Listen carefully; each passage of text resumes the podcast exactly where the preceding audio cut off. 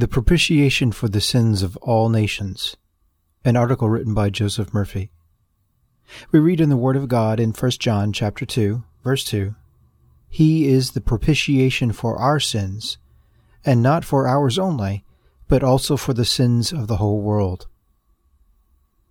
We see in this verse our brother John rejoicing in the glorious gospel of our dear Lord Jesus Christ.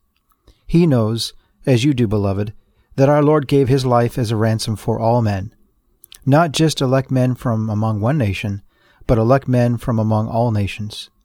You see, while our Lord Jesus Christ did not die for the sins of all men without exception, he did die for the sins of all men without distinction, poor and rich, Jewish and non Jewish.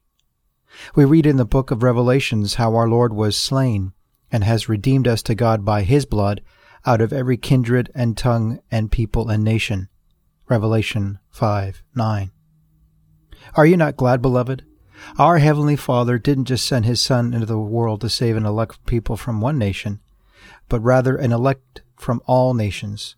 Or as our Jewish brother John records it, God so loved the world that He gave His only begotten Son, that whosoever believeth in Him should not perish, but have everlasting life. Amen.